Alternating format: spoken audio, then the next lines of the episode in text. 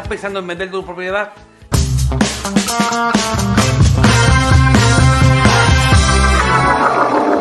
¿sabías que este es el mejor momento para vender y obtener el mayor retorno posible?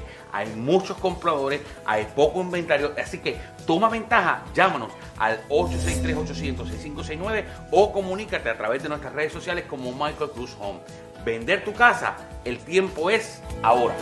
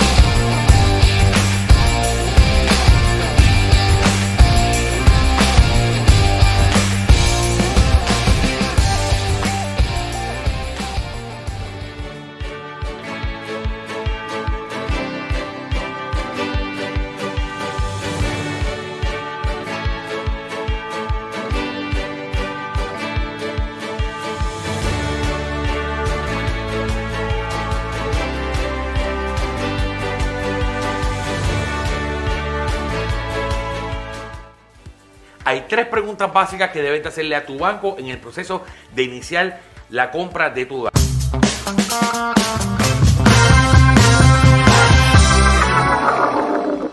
Número 1. ¿Es usted un banco directo o un mortgage broker? Mayoría del tiempo la transacción con un mortgage broker tiende a ser un poco más costosa.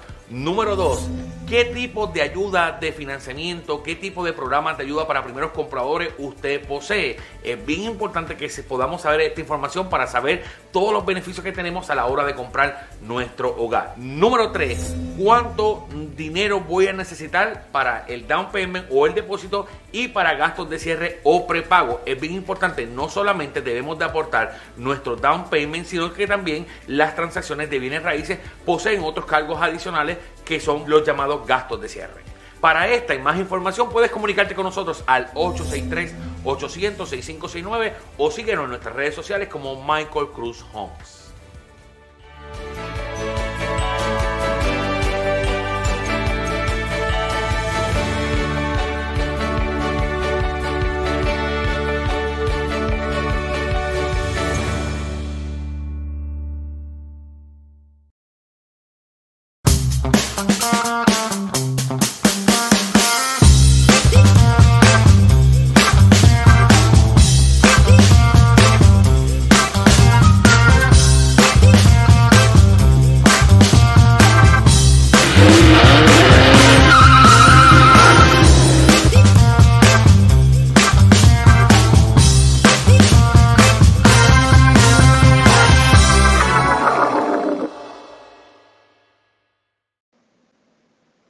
esta noche en Tu casa va cuando hablamos sobre todos los programas que existen para veteranos para la compra de su hogar. Así que nos vemos después de la intro.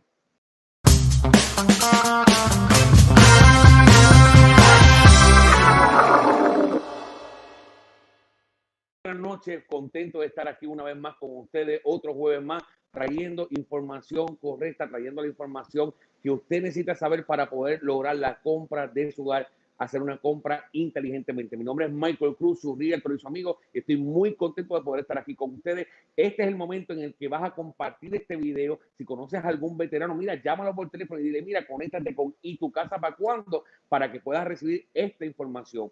Es bien importante porque mayoría del tiempo los veteranos no conocen todos los beneficios que tienen a la hora de comprar una casa.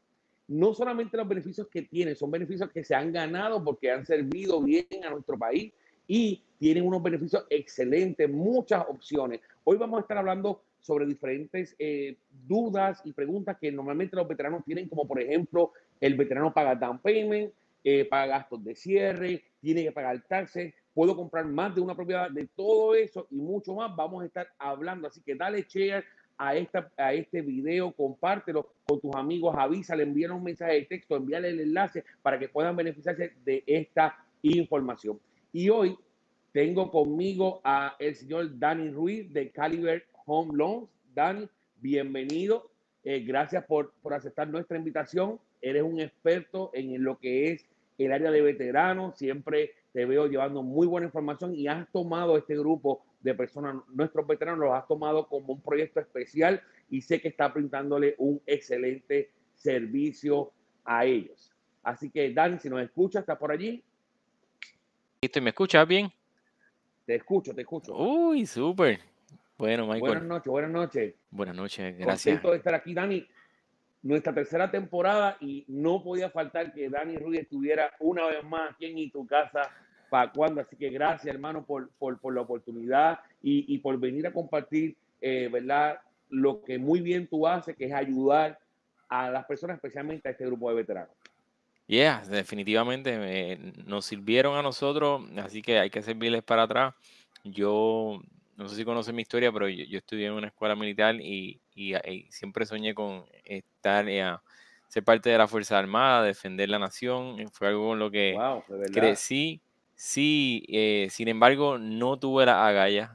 Cuando tuve ya, me gradué en el año más o menos 2000, 2003. Trabajé en la base Buchanan y conocí a muchas personas veteranos en la comisaría, trabajando junto con ellos allá en San Juan, Puerto Rico, y escuchando sus historias, trabajando con ellos. Para ese tiempo estaba formándose lo de Golfo Pérsico, luego lo de Irak. Y bueno, y intenté, pasé todos los exámenes. De hecho, caí en infantería, de hecho, y a punto ya de juramentar, no sé, me asusté. Dije, no, esto no es para mí. Siempre como fui un wannabe y eso no lo pude lograr, realmente siempre he tenido una pasión increíble por los militares, por los veteranos. Y uno de mis grandes amigos que más adelante conocí, que la vida, ¿verdad? Pues te lleva, ¿verdad? Con ese poder de la atracción del universo. Fue el director del Departamento de Veteranos en Puerto Rico, uno de los top originadores de préstamo hipotecario en veteranos en Puerto Rico. Y nos conocimos, terminamos trabajando juntos. Oye, fue una escuela increíble. Me di cuenta que, en efecto, había muy poco conocimiento en el mercado de cómo asistir a los veteranos en lo que es financiamiento para compra de casa. Todas las personas conocen de todos los demás productos y cuando llega un veterano, tratan de aplicar todas esas normas a veteranos. Y Veterano es un libro totalmente distinto, con mucha flexibilidad, y muchas de las personas que atendemos veteranos son veteranos que a lo mejor vienen de otro banco, que no pudieron aprobárselo, llegan a donde nosotros y, ¿verdad?, dentro de lo que conocemos hemos podido ayudar a muchos, así que muchísimas gracias. No, excelente. Hemos visto cómo, inclusive he visto los trainings que has tomado adicionales, además de esa gran escuela que viene. Dani viene de una gran escuela de la banca desde Puerto Rico y ya aquí lleva unos 4 años, ¿verdad, Dani? ¿Ya tú llevas? Sí, no, definitivamente. 4 años aquí, wow. Ya está curado. Yeah, entonces, mira, Dani, fíjate, el otro día hablaba con este señor, la persona me llama y me dice, mire, quiero orientarme para comprar una casa, y comienzo a hablar con el señor, ¿verdad? Y me dice, mire, yo cojo una pensioncita de veterano, pero es poquito, no la cuento. Le digo, oh, usted es veterano. Y me dice, sí, sí, soy veterano. Y dice, bueno, pues ya eso cambia totalmente el panorama porque hay un programa específico y especial para usted como veterano, algo que usted se ganó. Y me dice, no, no, pero yo no quiero usar veterano. ¿Usted ha pasado eso? ¿Has encontrado como cierto, muchas veces, obviamente por falta de conocimiento, te has encontrado a alguien que diga, mira, no quiero usar veterano, quiero usar un FHA o un convencional? Sí, claro que sí, me lo he encontrado y definitivamente, y no es que el veterano diga eso, al contrario, el veterano sabe muy bien que tiene un beneficio, no conoce cómo funciona, no sabe cuál exactamente son los detalles, ellos quieren el beneficio. Lo que sucede es que el veterano que específicamente me pasó eso con él es porque venía de otro banco donde el ejecutivo dijo, oye, olvídate de veteranos, son muy difíciles, vamos a hacerlo de esta forma. Entonces le estaba ofreciendo un FHA, pero no es que sea más difícil, es que simplemente no conoce cómo bregar, no conoce, claro, ni cómo, cómo trabajarlo. Sí, oye, y hay veces hay bancos que no tienen un comité de aprobación por veterano y saben que ese file tienen que enviarlo a Oficina Central en Veterano para que entonces allá venga un underwriter, que un underwriter es la persona que finalmente aprueba los préstamos. Y como que ven eso complicado y es más fácil, ¿verdad? Pues lo que es facilito, que me deja dinero, pues lo voy a hacer ahora. Y claro, es simplemente misleading, o sea, una desviación que lamentablemente hay personas que, ¿verdad? Pues llegan a eso y afectan ese pensamiento quizás de ese individuo, pero eso fue 1 de 10. Usualmente la gran mayoría de los veteranos, ¿verdad? Pues saben que tienen ese beneficio y de alguna forma lo quieren utilizar. Yo tengo, de hecho, cuento con la certificación de especialista en relocalización de militares y he tomado varios cursos y fíjate, es la primera vez que me topo con esa pregunta y por eso random así te la hice, porque realmente nunca había escuchado a alguien. Normalmente el que es veterano dice, mira, yo soy veterano y ya, pues obviamente eso le abre muchas puertas. Yo como realtor nunca he tenido un problema con un préstamo veterano, nunca, gracias a Dios. El único problema, y no es problema, tal vez depende de la temporada o la localización, es que a veces los tasadores se tardan un poquito más. Es lo único que yo he visto en cuanto a lo que es veterano. Que a veces se tardan un poquito más, que normalmente, las veces que lo he trabajado, normalmente el long office ya sabe, dice, mira, vamos a ordenarlo rápidamente, porque tienden a tardarse un poquito más y todo demás. Y es siempre mi pregunta para un long office, cuando voy a trabajar a un personal veterano, oye, ¿qué tan pronto podemos tal vez ordenar la tasación? Sí, no, de ordenarla se ordena rápido, pero sí el proceso de uno monitorear y dar seguimiento y esa llamadita extra, que dónde estamos, pero el sistema de veteranos está un poco arcaico en esa parte y si yo te puedo decir de una de las desventajas que pudiéramos tener, eso es una. Y claro, tiene que uno ser un poquito más diligente, quizás en vez de decir, pues, que te llega ese contrato de ese cliente que está comprando su casa bien contento, en vez de decir, voy a esperar a la mañana, para mañana cuando yo llegue a las 9 de la mañana ordenarla, pues tratar de hacer ese due diligence desde ese mismo día para adelantar el paso. Entonces, vamos a empezar por el principio. Yo soy veterano, llego ante ti, Dani Ruiz, te digo, Dani, yo quiero hacer un préstamo, quiero comprar mi casa y yo soy veterano. ¿Qué requisitos necesito tener? Pues mira, lo más importante aquí para comenzar, ya sabemos que eres veterano, por lo tanto, o que fuiste veterano, que lo primero es, yo voy a estar solicitando lo que viene siendo el certificado de elegibilidad, que eso como yo como banquero me encargo de hacerlo, que eso es algo que lo podemos dejar a un lado porque el banco se encarga de eso. Eso es simplemente un documento que dice si usted es elegible para ese beneficio o si ya lo utilizó, pues cuánta garantía queda para entonces yo poder comprar otra casa como residencia principal. Pero bueno, lo más importante es conocer que hay que verificar crédito como cualquier otro programa hipotecario. O sea que yo creo que hay que empezar por eso, que es lo básico. El hecho de que tú seas veterano y tengas el certificado, lamentablemente no significa que el banco te va a aprobar ese préstamo porque simplemente indicas que eres veterano. Lamentablemente no es así.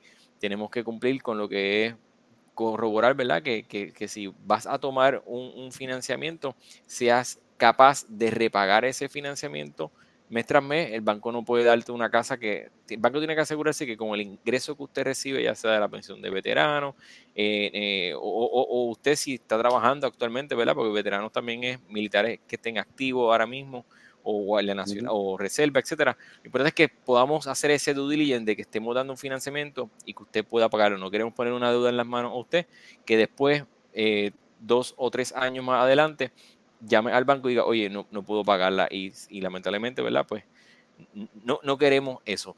Segundo, claro. O sea que necesitamos crédito. Lo que pasa es que el crédito es bastante flexible. O sea, veterano realmente no tiene un límite de crédito, pero depende del banco. El banco tiene que ver que usted es capaz de repagar ese préstamo. Claro. Por lo tanto, se va a encontrar a muchos bancos, en efecto, que tienen lo que le llaman unas políticas internas. Por el ejemplo, en Caliber, nosotros trabajamos y aceptamos préstamos desde 580 en adelante. O sea que de las primeras cosas que hacemos es verificar el crédito.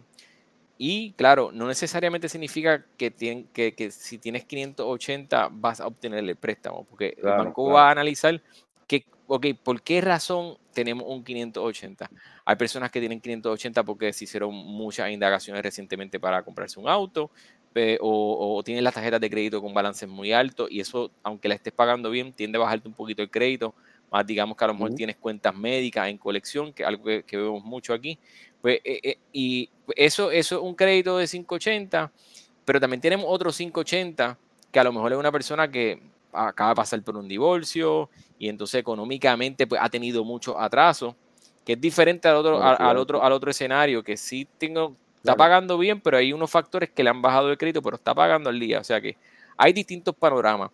Lo que quiero decir es que cada situación se evalúa independientemente. Es diferente. Correcto.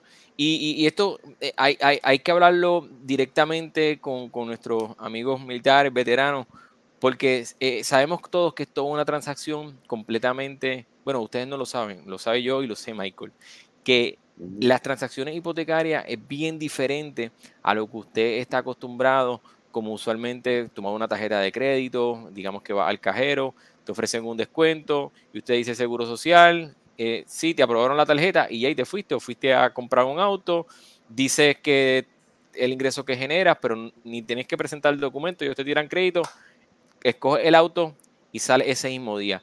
Pues el proceso hipotecario es un proceso en el cual se separa mucho de eso.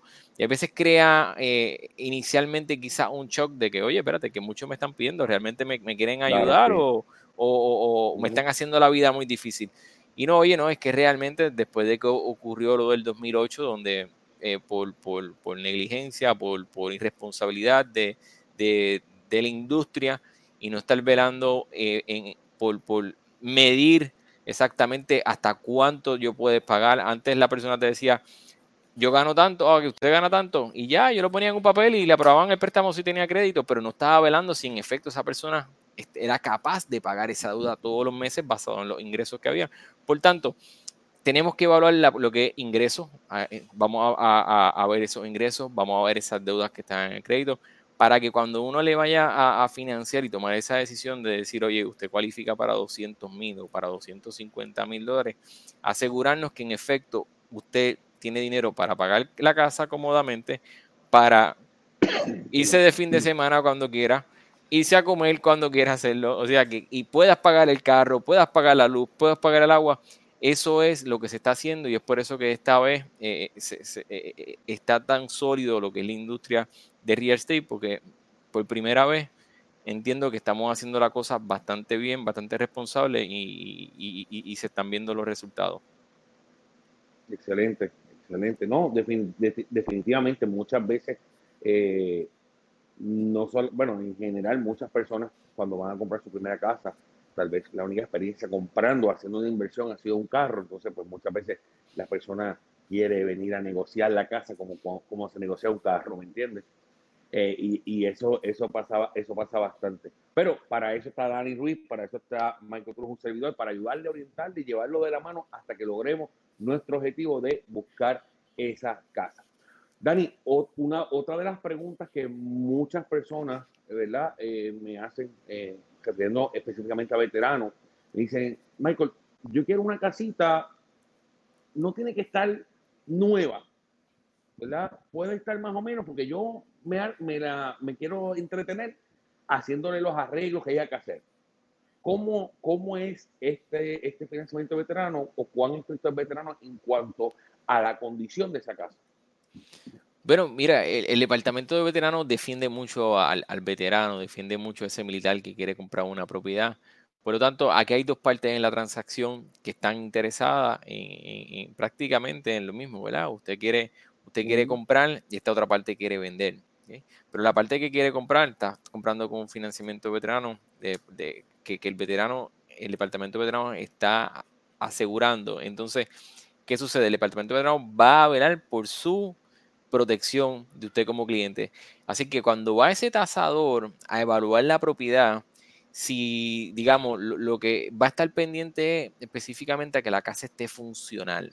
Y cuando hablo de funcional, o que sea habitable, ¿verdad? Porque el tasador del banco, cuando visita la propiedad, no va con el fin de detectar minuciosamente, pues voy a sacar el cuadro a ver si, o esta arte de la pared, a ver si claro, detrás de la pared hay un roto, o voy a estar verificando los conductos eléctricos. No, esa persona va a ver la parte más que todo cosmética de la propiedad. Y cuando hablo de cosmética, pues te voy a hablar, pues, por el ejemplo de que el techo, ¿verdad? Pues el techo tenga por lo menos un poquito de tiempo de vida. Te va a estar pendiente a que, digamos, pues si hay una losa en el piso que está bien desnivelada, que puede ser un peligro, pues, oye, va a ser el comentario de que hay que repararse posiblemente eso. Igualmente con el aire acondicionado, si está dañado, pues oye, necesitamos que eso se repare, que por lo menos la propiedad esté en condiciones habitables. Si la propiedad se identifica que tiene termitas, oye, pues mira, la propiedad tiene termitas, pues definitivamente es un problema para la propiedad, e informárselo claro, al veterano, para que el veterano conozca las condiciones de la propiedad. Y es muy probable que hay algo que el veterano diga: oye, realmente eso hay que arreglarlo. Pues si eso hay que arreglarlo, oye, pues tenemos usualmente la parte vendedora que también quiere vender, pues oye, se le indica, ahí Michael es la persona que cuando llega ese informe, Michael, su realtor, es quien se encarga entonces de cómo llevar esa negociación, porque volvemos a lo mismo, ambas partes quieren... Usted quiere comprar, pero la parte vendedora también quiere vender. Eso que es ahí donde se entra en ese diálogo para ver qué acuerdo hay, si algo que el vendedor, pues, está dispuesto en arreglar con tal de que se lleve la transacción. Pero una de las cosas que quiero aprovechar y decirlo ahora, Michael, o a lo mejor tú vas a entrar ahorita en lo que son los valores de la propiedad, ¿o no? Sí, vamos a hablar de eso también. Ah, bueno, pues lo dejamos para ahorita. Ok. Sí, claro, como bien tú dices, la casa tiene que estar totalmente vivible. Ya uno, obviamente, la experiencia, ya cuando yo veo una casa, por ejemplo, si yo veo una casa que tal vez no tiene los enseres, por lo menos una estufa tiene que tener, pues ya yo sé que veterano no le gusta eso. Una casa que no tiene los detectores de humo, veterano no le gusta eso. Obviamente, veterano siempre va a exigir una prueba de termitas. Entonces, ya uno sabiendo eso, yo no espero al final, sino que cuando yo mando a hacer la inspección de la casa, de una vez hago las termitas de entrada. Cuestión de que si esa casa no perdemos días. Yo trato de corregir todo eso para ver que cuando yo diga: Dani, estamos listos, inspección bien, todo bien, ya estamos ahí. Definitivo. Oye, eso es un punto bien importante, que las personas lo conozcan, que lo que son los bancos y lo que ese tasador va a estar bien pendiente a la inversión, porque oye, es bien triste tú ver una casa que estéticamente se vea bonita, que ese vendedor la haya puesto bien, y de momento tú la compras con ese sueño y esa ilusión, y de momento cuando estás mudando te das cuenta en una pared que hay ese detalle, ¿verdad?, de la madera, y dices: adiós, ¿qué pasó aquí? Oye, se termina, y que de momento usted desconozca y tenga que hacer una inversión que no contaba con ella en ese momento. Oye, no, y es costosa, es costosa. El tema de las termitas es bastante costoso. De hecho, te comparto, a mí me pasó con una casa nueva. Me pasó con una casa nueva hace como 3 años atrás. Sí, esta casa, un builder pequeño la construye. La casa estaba perfecta, caminamos la casa, todo muy bien, vamos a hacer la inspección. El señor me dice, mira, no vamos a hacer la inspección. Yo, no, mira, vamos a hacer la inspección porque hay cosas que no vemos a simple vista y queremos evitarnos cualquier dolor de cabeza. Y yo, por ejemplo, Dani, a todos mis clientes, veteranos o no veteranos, yo siempre les regalo la inspección de la propiedad. ¿Para qué? Para la paz mental de ellos, porque yo también quiero estar seguro de que ellos están adquiriendo una buena propiedad. Eso es parte de mi responsabilidad también. Me lo dijo el inspector de propiedad el otro día que estuve hablando con él y me dijo que tú haces eso siempre. Sí, siempre, siempre. Entonces también cuando es veterano, pues siempre envío a hacer termita de una vez y no le cobramos nada al veterano. Entonces, ¿qué sucede? La casa estaba comenzando la termita gracias a unos árboles. Era en Leyland, poco campo, el área, un lugar precioso, pero había unos árboles viejos y entonces estos árboles parece que estaban sobre la propiedad. En un momento dado, cuando empiezan a construir, la cortan, no se percatan y comienza, en medio de la construcción había termitas por todo sitio, pero por todo sitio. Entonces, pues fue una propiedad que gracias a Dios nos dimos cuenta y pudimos cancelarla y movernos y eventualmente compró otra. Pero por eso es bien importante todas estas inspecciones poderlas hacer inmediatamente para que de esa manera no tengamos sorpresas en el futuro. Otro de los mitos, Dani, y digo mito y quiero que tu experiencia, que sé que tienes mucha en este campo, muchas veces, te voy a hablar como realtor. Me pasó, por ejemplo, hace unos 4 o 5, diciembre, en diciembre de este pasado año. Un saludo para Ruth y para Bob, si nos están viendo, un abrazo. Ruth y Bob están buscando comprar una casa en Ocala, él es veterano, y no nos querían aceptar ninguna oferta. Y estamos hablando, obviamente sabemos que en este momento, Dani, tú bien sabes, es un mercado totalmente diferente al de hace 1 o 2 meses atrás. Pero en aquel momento todavía no estaba esta locura todavía que existe hoy día. Y no nos querían aceptar en Ocala nadie una oferta como veterano. ¿A qué tú piensas, verdad? Y ahí es donde vamos a los valores. ¿Qué realmente, cuál es la realidad en cuanto a una tasación FHA o convencional versus una tasación o appraisal de veterano? Mira, yo llevo 18 años haciendo financiamiento hipotecario y oye, hay unos mitos increíbles, hay mitos que lamentablemente pues se siguen regando y compartiendo y de una persona u otra y desafortunadamente hasta realtors con experiencia a veces vienen a mí y me preguntan, oye, ¿qué está pasando? Oye, y simplemente yo te podría decir a ti con toda la sinceridad del mundo que simplemente eso mismo es como un bochinche, pero nadie sabe exactamente el por qué.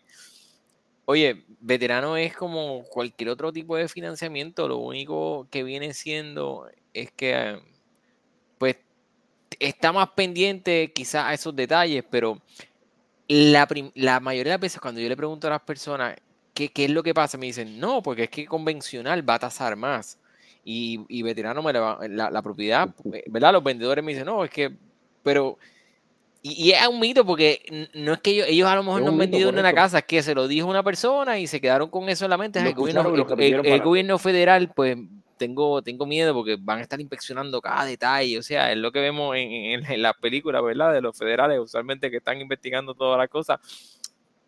Es lo mismo. Al final del día, el valor de una propiedad es comparado con las propiedades con las mismas características en un radio específico, ¿verdad? De esa misma casa, los mismos pies cuadrados. Y simplemente si esa propiedad se vendió en ese precio, ¿verdad? Y esta es un poquito más pequeña, pues se hacen unos ajustes. Y entonces, pues, claro está, el valor pasa un poquito menos. Definitivamente. Claro. Entonces, desconocen, porque mira, ahora sí que te voy a decir lo que te iba a comentar hace un momentito, que te pregunté si iba a hablar de los valores. El único financiamiento que te permite, este es el único, o sea, el único tipo de financiamiento en donde un tasador ¿okay? Porque las cosas cambiaron. Antes lo del debacle del 2008 era porque los tasadores eran empleados prácticamente del banco, ¿okay? O sea, sí, que el banco llega un momento dado que le decía, oye, te voy a enviar esta casa, pero oye, asegúrate que cuando me envíes el reporte, me lo envíes con ese valor en específico, porque si no, te saco del roster y, perdemos, y se lo doy a otro. Entonces, eso fue lo que empezó a... Y oye, hubo un descontrol.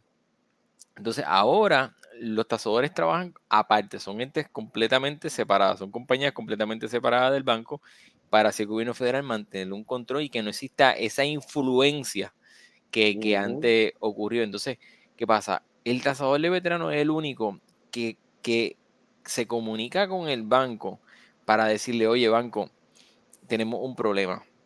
No encuentro comparables para adjudicarle el valor del precio que se está vendiendo esa casa. Oye, yo no quiero que se caiga esta transacción por mi culpa. Si hay alguna comparable de por qué le pusieron ese precio a esa casa que yo no la encuentre, que me la envíen. Entonces, eso es beneficio para ambas partes, porque usted como comprador tiene que entender que ese vendedor tiene una expectativa en mente, que entonces si no cumple ese precio, el vendedor puede decir, oye, pues está bien, yo no te la voy a vender, porque mi casa vale más. Entonces, no se trata de simplemente manipular el valor, es simplemente, oye, porque volvemos a lo mismo, esto es matemática, los números tienen que dar. Eso igualmente, eso. El veterano, o sea, y cuando veterano le dice eso al banco, no significa que es que ellos van a machear ese precio. Yo he tenido esa situación, yo llamo al vendedor y le digo, mira, oye, tenemos esta circunstancia, nos dijeron que la tasación no está llegando, el tasador está teniendo problemas y queríamos ver, tienes 48 horas para someter cualquier data que demuestre que esa propiedad los vale.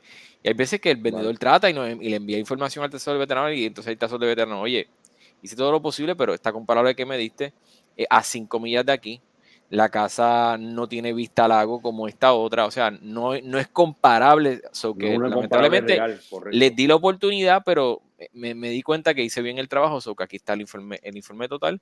Y entonces, lo bueno de eso es que es como un trabajo de buena fe, donde ya el vendedor tiene conocimiento, intentó con esa brecha que le dieron, no se pudo, oye, pues, ¿de dónde está sacando ese número? Tienes que ser realista. Realmente la casa, el valor que a lo mejor usted la quisiera vender es emocional y no objetivo. Entonces, eso es una gran ventaja que tiene el producto, porque los demás programas es, llegó la tasación, aquí está. Y ese es el valor. Y entonces entrar en esa parte, esa dinámica de que vamos a intentar ahora, a ver si lo puedes. Es como rogar, oye, por favor, ustedes pueden. Ese procedimiento no es muy smooth y mucho menos en este mercado, que es un buen mercado de vendedores. No, imagínate, mira, yo tuve una experiencia unos 6 meses atrás aproximadamente, en Deltona. Obviamente no veterano, pero me vino la tasación unos $20,000 menos.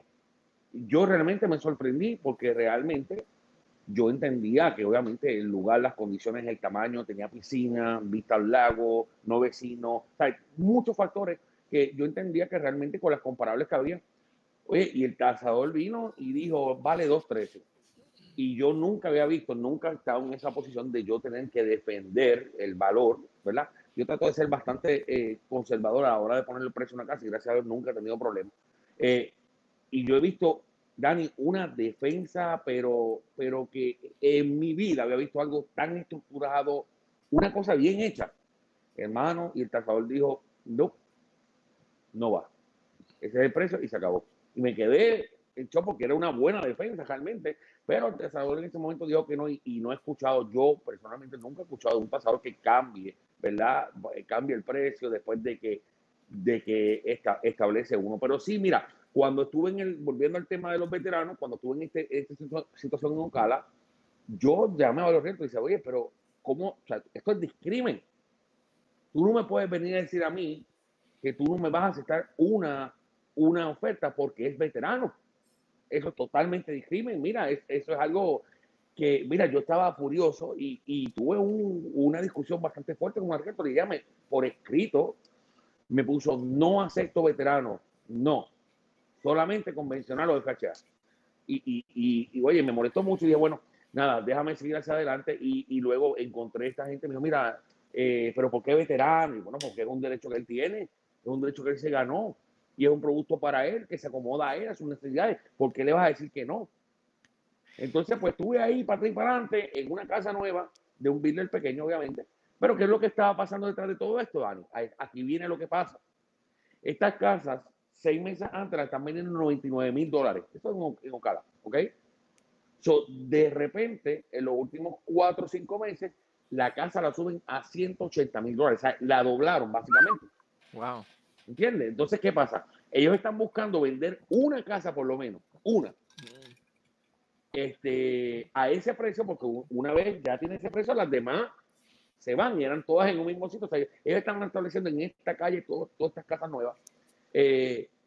Y eso era el temor que ellos tenían de aceptar una oferta de veterano, pues alguien, inclusive cuando la suben, le están poniendo no a precio contingency, o sea, no hay ninguna contingencia de que tienen que tasar la casa para que tú pagues los 180. Vendieron una y de ahí automáticamente pues todas las demás subieron y nosotros pues pudimos comprar en 180 la casa con un préstamo veterano, pero básicamente como tú dices, tuve que prácticamente rogarle, hermano, para que lo aceptaran. Una cosa, nunca lo había visto. Aquí, en todo lo que es Central Florida, oye, mi experiencia con veteranos siempre ha sido excelente, excelente. Sí, yo creo que muchas personas, ustedes que están sintonizando el programa, no tengan miedo. Hay muchas personas que claro, en esta bella nación son military friendly porque saben, conocen, ¿verdad? Que en claro, efecto, ¿verdad? Ustedes sirvieron y por eso nosotros ganamos una libertad.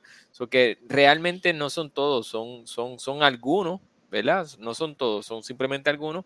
Y hoy en día, definitivamente, el valor que puede tener ahora mismo su Rialto aún mayor, porque es la persona que se encarga, y yo lo veo, y yo tengo esta conversación con muchos Rialtos, cuando tengo un veterano, oye, vamos a hacer lo siguiente, vamos a preparar una carta del veterano. O sea, estamos en un momento en que hay que utilizar todas las estrategias de hablando venta. Específicamente de este momento. Sí, hablando ahora mismo hay que un momento en que claro, lo que no se hacía antes hay que hacerlo, o sea, pues y yo sé que tú lo haces, Michael, que le da una oferta, cuando presentas la oferta de tu veterano, no es simplemente presento el contrato y ya, lo acompañas sí, no, con claro, una carta de que, oye, esta persona sirvió a la nación, quiere comprar su casa para él y su familia, su hijo, entendemos que se la merece, le encantó el área, la casa le gusta, es perfecta, está cerca del cuidado de los niños.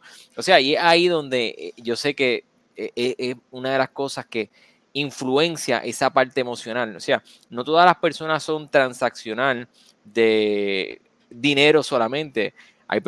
Es donde yo veo que tú como Rialto tienes éxito porque logras comunicar. O sea, no es que envíe un email y espero a ver si ellos ven el precio. No, sino que tú creas ese contacto de llamar, tener esa comunicación con la persona. Oye, ¿qué es lo que tu vendedor está? ¿Qué es lo que tu cliente está buscando? ¿Él está buscando más dinero o él está buscando poder vender, pero quizás quedarse en la casa un poquito más de tiempo de lo esperado porque todavía está esperando una casa que él quiere comprar? Y es ahí, yo sé, donde tú entras en esa comunicación y donde me dice, mira, Dani, también dale un support para que él conozca que tú hiciste el due diligence con tu cliente y que el cliente está listo fuerte, de, es un caso de fuerte, crédito, claro, que tiene fondos disponibles. Y esa parte es la dinámica que hoy en día... para mí solamente lo tiene la experiencia, solamente lo tiene si solamente vas y envías una oferta y le envías un email, ahora aquí está mi oferta, déjame saber si la recibiste, no vas para ningún lado. O sea, ahí donde la experiencia, y tú tienes que tirar, hay que tirar todo, la casa por la ventana, como yo digo. Mira, yo estoy trabajando con una pareja actualmente, Dani, que he lanzado 17 ofertas. Te lo creo, ¿okay? Ya en este mercado de hoy día loco, como yo digo, ¿no? 17 ofertas, han habido ofertas que las he ganado en cuanto a dinero, las han habido, pero yo personalmente, Michael Cruz, no recomiendo a ningún cliente que elimine su derecho a inspeccionar una casa, que elimine su derecho a tener una tasación justa en el mercado justo de hoy día, ¿verdad? Yo a eso no recomiendo que lo renuncien, ¿no? Y eso, pues, obviamente, me ha hecho perder ofertas, sí, totalmente. Y yo se lo he puesto totalmente al cliente. Recuerden que hoy día yo he visto casas hasta $100,000 por encima de lo que realmente vale. O sea, una cosa absurda. Bueno, pero no voy a desviar el tema. Tengo esta casa que acaba de salir un lunes y le digo al cliente, oye, lunes, y ustedes, amigos que están escuchando, que nos están viendo, si usted está buscando casa, de lunes a miércoles son los mejores 2 días para buscar casa. ¿Por qué? Porque hay menos competencia. Si usted se va a viernes, van a esperar al lunes, van a responder al lunes. Y hay mucha gente con dinero cash en la calle. ¿Okay? So, sale la casa lunes mismo, colocamos la oferta y llamo al arriendo y le digo, oye, yo te voy a ser bien sincero. Esta familia necesita esta casa. Yo he lanzado 17 ofertas. Buenas ofertas sólidas, y no he tenido chance. Ellos, mira, es una pareja trabajadora, y hablo un poquito, sin entrar mucho en detalle ni nada, pero le digo, y ella me dijo, oh, wow, I feel your pain, me dijo, déjame ver qué yo puedo hacer por ti. Me dijo, tengo 2 showings, tengo unas ofertas adicionales, las ofertas eran muy, muy parejas, la realtor les recomendó, obviamente, que nos escogieran a nosotros, a ese vendedor. Obviamente, yo someto, aun cuando no es una oferta acá, yo estoy sometiendo prueba de fondos. Yo estoy dejándole saber que yo tengo los fondos disponibles para cerrar, ¿ok? Yo estoy, como muy bien tú dijiste, le debo saber, oye, nosotros estamos abiertos, somos flexibles en cuanto a la fecha de cierre. Si usted necesita más tiempo, lo hacen, no hay ningún problema, ¿sabes? Entonces, ahí donde viene la experiencia y cómo tú no negocias con un papel, un contrato, tú negocias cuando tú quieres una casa realmente, cuando tu cliente encuentra esa casa que le gusta. Lo primero que tú tienes que hacer una vez de esa casa es coger el teléfono y comenzar a hablar con ese realtor. Algunos te lo permiten, sí. Algunos no quieren hablar, te dicen, mándame una oferta y ya está. Pues ya tú sabes lo que te expones, pero ahí es donde tú testeas las aguas. Yo creo que eso es parte de tu éxito, Michael, que coge el teléfono, porque hay muchos realtors, te voy a decir sinceramente, que es cuestión de solamente llevar al cliente, se enamoró de la casa, pues antes eso era fácil porque te gustaba la casa, pues somete una oferta, ya, cerramos, cool.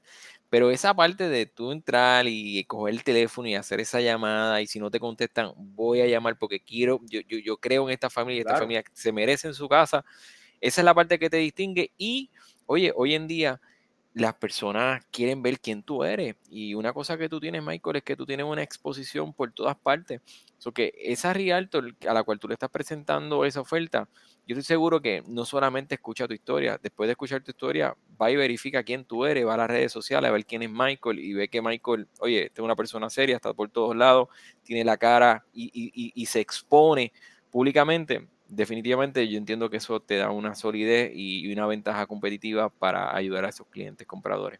Claro, mira, Dani, y yo sé que al igual que tú, nuestro compromiso es un compromiso genuino. Aquí nosotros obviamente cobramos por lo que hacemos, pero lo que a mí me motiva no es el dinero, a mí me motiva cuando tú le puedes entregar la llave a una familia y tú ves cómo esa familia llora, cómo esa familia, esa emoción, y puedo contar muchísimas anécdotas, y eso realmente es lo que me mueve. Lo demás, mira, viene por añadidura. Así que lo importante aquí es que nosotros podamos dar el servicio que tenemos que dar. En el caso de nuestros veteranos, mira, Dani, mi hermano y tengo mi papá veterano de Vietnam. Entonces, pues es un tema muy especial para mí, me emociona mucho. Cada vez consigo un veterano porque pienso siempre en mi papá, pienso en mi hermano, y cómo ellos también, ¿verdad?, pagaron ese precio. Eso es bien, bien importante. Bien, bien importante. Entonces, Dani, otro mito que podemos notar, y encuentro mucho esto, y es un poquito difícil para mis amigos y hermanos veteranos que nos están viendo.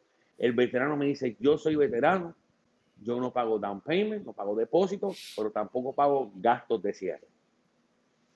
Sí, oye, ese es el mito número uno, es lo que a mí me gustaría, de verdad, gritarlo a los 4 vientos, o sea, dejárselo saber a toda persona que, en efecto, el préstamo veterano te financia al 100%, pero entonces los gastos de cierre o los paga usted o el vendedor le puede ayudar con los gastos de cierre, o si hay algún tipo de ayuda del gobierno, pero separado del programa de veteranos con sus requisitos particulares, y usted cualifica, entonces los gastos de cierre pueden ser cubiertos.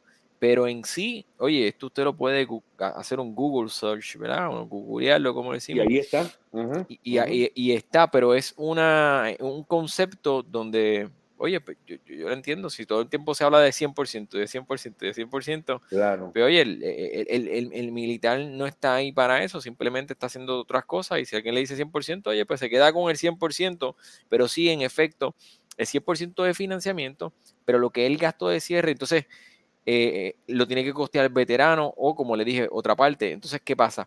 Cada situación es bien particular porque, por ejemplo, si usted va a financiar 100% y digamos que va a comprarle un proyecto nuevo y ese proyecto nuevo le ofrecía como parte de la compra que el builder le iba a pagar a usted los gastos de cierre, que usted simplemente iba a pagar la tasación y poner el depósito inicial y ya, pero a lo mejor esa no es la situación de usted. A lo mejor usted está comprando una casa o en un proyecto nuevo que el vendedor no está ofreciendo ese beneficio. Pero ¿qué pasa? Pero como usted tiene un amigo en el trabajo que se enteró que compró veterano y no tuvo que poner $1, pues ya usted va a decir, ah, no, yo no tengo que poner nada. Y no es necesariamente así. O sea que claro, eso es un mito. Claro. Otro mito que encuentro mucho es lo que son 100%, ¿verdad? Desabilitado 100%, donde dicen, no, yo no pago tasa, yo estoy 100%.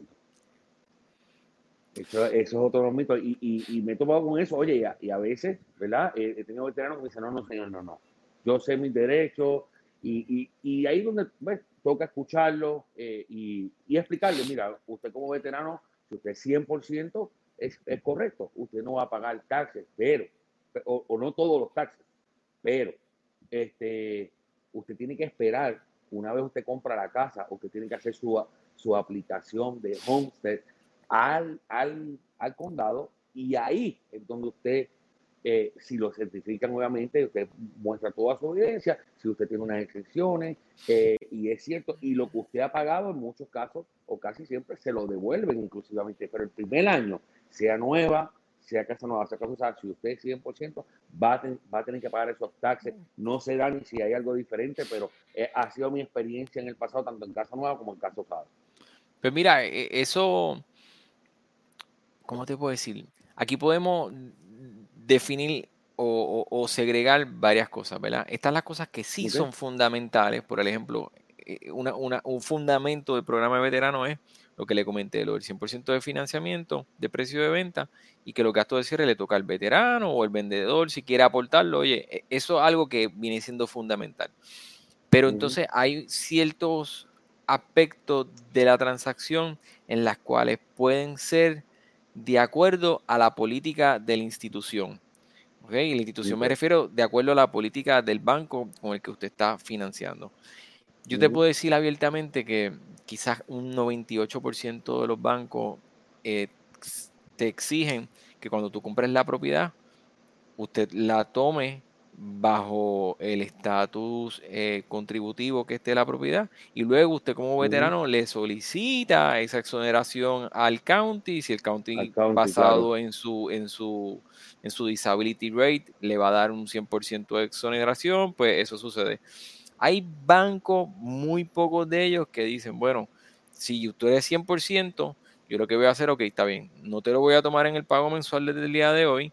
Eso sí, vas a pagar el primer año por adelantado, no te lo voy a tomar en el pago mensual porque me asumo que dado a que yo en la documentación, ya sea en el certificado de elegibilidad o en el documento donde habla sobre la descripción del rate de disability que tienes, pues asumimos que no vas a pagar, pues está bien.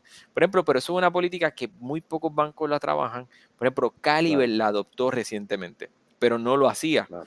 Okay, y yo tengo otros compañeros pues que no tienen ese beneficio que quizás pues a una persona pues si te dicen vas a pagar menos el primer año, pues claro, pues voy a querer hacerlo de esa forma. Pero son bien pocas las instituciones bancarias y realmente no es una obligación de la institución. El procedimiento real es ese que tú dices. Tú compras la casa y luego de que tú la compres pues va el procedimiento donde va al county, le dice al county, oye, yo soy veterano. Y ahí luego más adelante al año pues va a haber un proceso donde los taxes le van a bajar de acuerdo a la exoneración que usted tenga. Excelente, sí, eso es otra de, de las cosas que vemos. Otro beneficio, y para ir terminando, que es bien importante para los veteranos, es el famoso PMI. Dani, ¿qué es el PMI? Vamos a empezar por ahí. Ok, mira, el PMI es cuando usted hace su préstamo en la mensualidad. Usualmente usted va a pagar, ¿verdad? Lo que es principal interés, que va de acuerdo a la tasa de interés que toma en su préstamo, pero no solamente usted paga principal interés, sino que también está lo que es el seguro de hazard, que es conocido como lo que protege a usted como con fuego, terremoto, huracán. Esa póliza va mandatoria, va como parte del financiamiento, y también van los taxes. Si ese es el caso, ¿verdad? Pues van unos taxes incluidos. Pero también hay un seguro hipotecario que usualmente puede variar, puede ir desde, dependiendo de la cantidad del préstamo. Por un préstamo de $200,000, posiblemente un seguro hipotecario en otro programa que no sea veterano puede ser de $150, $175. Pues el programa de veterano, ese seguro hipotecario no existe. O sea que un cliente veterano comprando una casa, digamos, de $275,000 versus otro cliente que no es veterano comprando una casa de $275,000, a lo mejor con la misma tasa de interés, ese veterano posiblemente puede estar economizándose mensualmente $200, $250 mensuales porque tiene ese beneficio de ser veterano. Sí, eso sí lo he visto y hemos comparado. Sí. Donde al no tener el PMI obviamente hace una gran diferencia. Sí, no, definitivamente. Entonces, pues puedes cualificar para una cantidad mucho mayor. Una persona que entonces que no es veterano, sí, definitivo, ¿no? El programa es magnífico, es muy genial, es muy flexible y, oye, a mí me fascina. Yo lo encuentro mucho más flexible que otros financiamientos para el momento de la cualificación.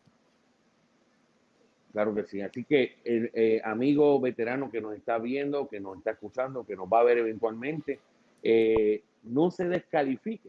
Denos la oportunidad, tanto a Dani como a mí, de trabajar con usted. Vamos a sentarnos, vamos a ver su caso particular. Mire, cada caso, cada préstamo es totalmente diferente al del vecino, al del primo, al del hijo, al del amigo, ¿verdad? No se descalifique, siéntese con nosotros. Nosotros vamos a ayudarle, vamos a orientarle para lograr ayudarle a que pueda adquirir su casa. Dani, espérate, no se me puede olvidar esta pregunta.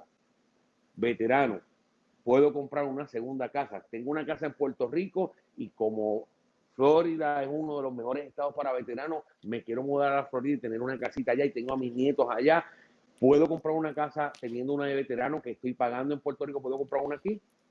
Oye, gracias por esa pregunta porque es de las cosas que te iba a decir. Dame un momentito, quiero dejarle saber antes de que te vayamos. Sí, porque son las preguntas. Oye, lo que queremos aprovechar en este momento es poder cubrir la gran mayoría de las preguntas que tienen las personas. O a veces no es ni pregunta, a veces en gran mayoría lo dan por hecho.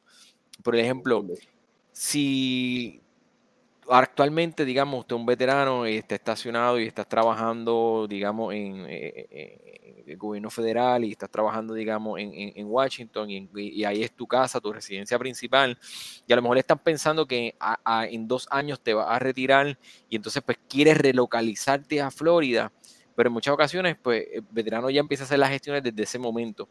Pues mira, lamentablemente, veterano, la casa que vayas a comprar va a ser tu residencia principal.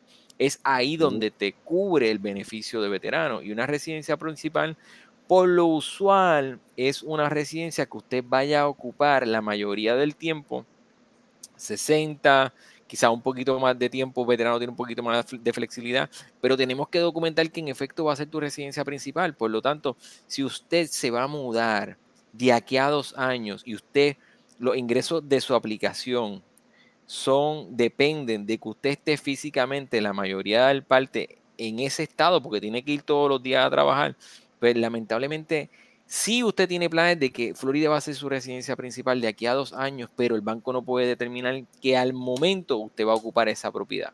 Por lo tanto, ahí un préstamo de veterano definitivamente no va a aplicar, aunque usted sea un veterano que tenga el rango más alto.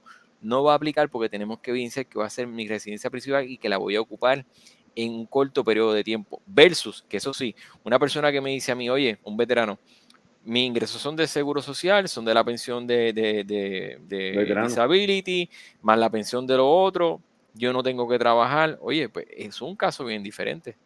Esta persona, claro, pues puede coger sus cosas y mudarse a Florida mañana mismo. Y sigue recibiendo el mismo ingreso sin ningún problema. Pues son dos casos, claro, muy diferentes. Igualmente, a veces que me dicen, oye, mira, yo soy veterano, yo tengo mi casa, pero mi hijo no tiene casa, quiero ayudarlo a que compre su casa, ¿lo puedo hacer veterano? Oye, lamentablemente no. El beneficio del veterano es para el veterano, para la residencia principal del veterano. Por lo tanto, si su hijo quiere comprar casa, sí usted puede servirle de codeudor, digamos que él vaya a comprar una casa como residencia principal y hace otro tipo de financiamiento FHA, por ejemplo, y usted puede servirle de codeudor, sí, a su hijo, sí, pero dentro de otro programa. Pero porque el beneficio, quien lo lleva es el veterano. El veterano y su esposa. Sí, claro, correcto, correcto. So, que esos son, yo creo que te puedo decir las preguntas que más nos vemos. Si tenés hijos menores, pues obviamente, padre, hijo, el núcleo de la familia completa, pero ya una vez esa familia ya crece y se esparce, no se puede. Es lo mismo, Dani, cuando un veterano, tal vez el ingreso está poco, es limitado, y este hijo quiere ayudarlo. El hijo puede ayudarlo a comprar, pero lamentablemente, como el hijo va a estar allí y ¿verdad? Corrígeme si me equivoco, no puede utilizar un préstamo de veterano porque el beneficio es para el veterano como tal y no para el hijo, ¿correcto? Bueno, en el caso en que el veterano quiera comprar su casa como residencia principal, puede tener un codeudor. Y digamos que no cualifique solo, pues el único codeudor que usualmente puede tener es su esposa para recibir el beneficio del 100% de financiamiento. Veterano, claro. De 100% de financiamiento, porque veterano sí hay una cláusula en donde sí te permite comprar con otra persona que no sea veterano, que no sea tu esposa, pero en realidad muy pocas personas desconocen que eso es posible. Lo que sucede es que deja de ser el beneficio del 100%. Tienes que dar un 12.5% de down payment cuando sucede eso. Entonces, claro, para una persona que tiene el dinero, oye, son préstamos que se dan. No, claro, no te creas que porque tienes que poner un down payment, el veterano dice que no, porque hay veteranos que tienen mucho dinero guardado, claro, y siguen viendo el beneficio a largo plazo de que voy a comprar con un 12.5% que lo tengo, pero como quieran no voy a pagar el seguro hipotecario, o sea que sigue siendo mejor que cualquier otro tipo de préstamo FHA, claro, o tipo de préstamo convencional. Pero sí, en efecto, se puede. Lo que pasa es que hay veteranos, dependiendo del mercado que atendemos, que dicen, oye, no hay ningún beneficio porque es que no tengo ese dinero. Entonces, pues, si no tienes ese dinero, pues vamos a buscar entonces otra opción, pero no es porque, es por esa sencilla razón. Claro, claro. Tuve un caso de unas amistades, ellos tienen casa en Alaska, la esposa, por recomendación médica, tiene que salir de Alaska y se radica aquí en Florida. ¿Okay? Y ahí es un poquito complicado. Ella se radica aquí en Florida por órdenes, ¿verdad? Médicas, el ejército le permite, ¿verdad? Y entonces ellos en un momento dado estaban pensando comprar propiedad aquí como utilizando, ¿verdad?, el beneficio de veterano. ¿Cómo tú ves ese casito ahí? Hubo un punto que me perdí, o sea que me estás comentando, okay, por favor, si puedes decirlo ellos nuevamente. Viven en Alaska, ellos viven en Alaska, ¿ok? Por recomendación médica, la esposa le tenía una condición que no podía permanecer en Alaska. Ellos permanecen casados y todo, entonces ellas deciden mudarse a Florida. Ok. Entonces, ellos estaban tratando de comprar una casa utilizando los beneficios de veterano, comprar una casa aquí para que la esposa pues pudiera vivir, ¿verdad? Y él se mantenía constantemente yendo y viniendo. ¿Quién era el veterano? Él, ok. Y él se mantenía yendo y viniendo, ok. Y ¿sabes? ¿Te recuerdas si era militar activo? ¿Me hablaste de órdenes o no? No, activo. Sí, yo entiendo que sí, activo. Oye, hay situaciones y hay situaciones, o sea, es un tipo de situación de esas que son off the book, como que pues, claro, que queda un poquito más a criterio del underwriter. Y lo mejor de todo aquí es que si el underwriter, que es la persona del banco, que es la que tiene la licencia, ¿verdad?, del banco, pero una empleada, es un empleado o empleada del banco, si se siente incómodo con tomar juicio sobre eso, simple y llanamente, veterano es un libro abierto y veterano tiene un número de teléfono al cual tú le puedes llamar, tú le puedes presentar el escenario y veterano inclusive te dice, oye, envíame el file completo, envíame la evidencia, envíame todo. Y si veterano cuando hablo de veteranos, estoy hablando de la oficina de veteranos, ¿verdad? Si ellos deciden, sí, está bien, el banco se siente con la tranquilidad de que, ok, yo tengo la garantía porque ellos vieron el escenario. O sea, que hay préstamos, hay situaciones que a lo mejor se van un poquito fuera de lo común, son escenarios, todos los escenarios, como tú bien sabes, son bien distintos, pero hay unos como que son tan especiales que uno dice, wow, yo creo que se puede. So que lo que vamos a hacer es lo siguiente, antes de arrancar, porque ya sabemos que cualificas de ingresos y deudas, pero antes de comenzar, primero vámonos a la segura, porque no creo que quiero tener todo por escrito, que en tu caso sí, no vayamos a tener un problema más adelante. Pues vamos a hacer ese due diligence de coger el teléfono, llamar a veteranos, enviar un correo electrónico para que vean el escenario. Oye, y si tenemos algo concreto, pues mucho más fácil, porque entonces ya ahí yo te puedo decir, pues entra en contrato, pues, empieza a buscar casa, a que busques la casa y después yo estemos en el camino con esa inseguridad de que sí, esto va a ser real, esto va a poder pasar, bendito, tengo que mudarme de mi casa porque la renta se me vence el contrato ahora mañana, el 28 de mayo, me tengo que ir. Y eso es una tensión increíble. Terrible, lo cual, claro. Nos gusta hacer las cosas bien correctamente desde un principio para que nadie sufra. Claro, nuestra intención es que obviamente el cliente pueda disfrutar del proceso de la compra de su casa. Es un proceso, mire, usted puede comprar 20 casas en su vida, pero la primera es la primera y nunca va a haber dos primeras, ¿ves? Entonces eso es bien, bien importante que pueda disfrutar. Dani, ¿dónde te podemos conseguir números de teléfono, por favor? 813-476-5581, 813-476-5581. Búscame en Facebook como Dani Ruiz. Dani Ruiz, allí lo consigues en Facebook. Excelente, que por favor, si no lo sigues, síguelo, porque siempre está dando buena información. Te tira una salsita en la mañana con un tema bien chévere, bien dinámico. Dani, me encanta. Dani es una persona bien, bien humana y que llega muy, muy bien a la gente. Así que, Dani, para mí ha sido un placer una vez más tenerte aquí. Tenemos que volver, obviamente, traerte de vuelta, porque siempre es un placer poder. Mira, yo creo que este capítulo ha sido el capítulo más largo hasta el momento, y es que, obviamente, el conocimiento, sí, el conocimiento. No, por aquí no tenemos a prisa ninguno. El conocimiento que tú nos impartes y la claridad, una de las cosas que más me gusta es que Dani te explica de una forma muy, muy tranquila, muy relajada, y uno entiende, ¿ves? Yo me lo gozo, brother, yo me lo gozo, podemos quedarnos aquí un ratito más. Así que, pero sí el compromiso de que volvemos con otro tema.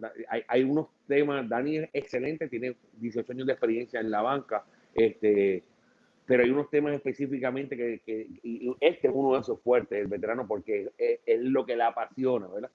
Como él muy bien explicó al principio. Así que ya saben, Dani Ruiz lo pueden buscar en Facebook, allí lo van a encontrar, síganlo, tiene muy buena información, muy buen contenido siempre. Se puede comunicar una vez más a los teléfonos 813-476-5581.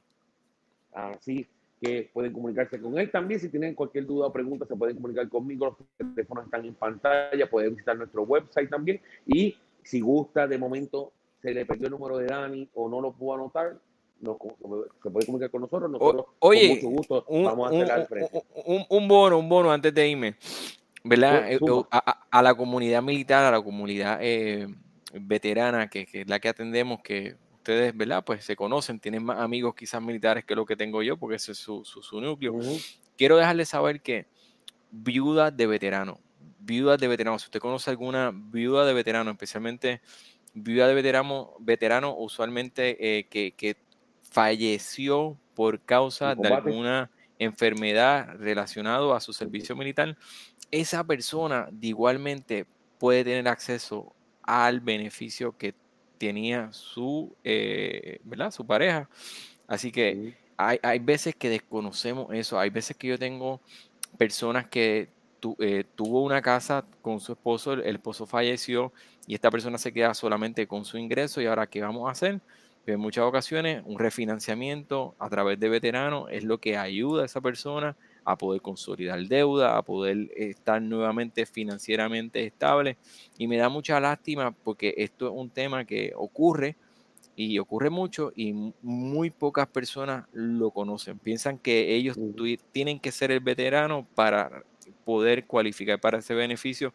Así que si usted conoce a alguna persona que haya pasado por esto, ya sea él o ella, porque tenemos hoy en día muchas veteranas, claro. Muchas militares que están arriesgando y protegiéndonos. Es bien importante que esta información llegue también a todas partes, porque sí, tienen el beneficio de comprar casa con su 100%, si el esposo fue el que sirvió y pasó a causa de una enfermedad relacionada al servicio militar. Así que yo creo que ese fue el bono. El bono, se fueron hasta con la ñapa. Así que, Dani, una vez más, gracias. Se despide su amigo y su realtor Michael Cruz. Recuerden, comparte este video, síguenos en nuestras redes sociales como Michael Cruz Homes, también en nuestro canal de YouTube, donde vamos a estar subiendo o estamos subiendo contenido todas las semanas, buen contenido para ayudarle a orientarle. Recuerde que nosotros somos el puente entre usted y su casa. Así que muy buenas noches, bendiciones.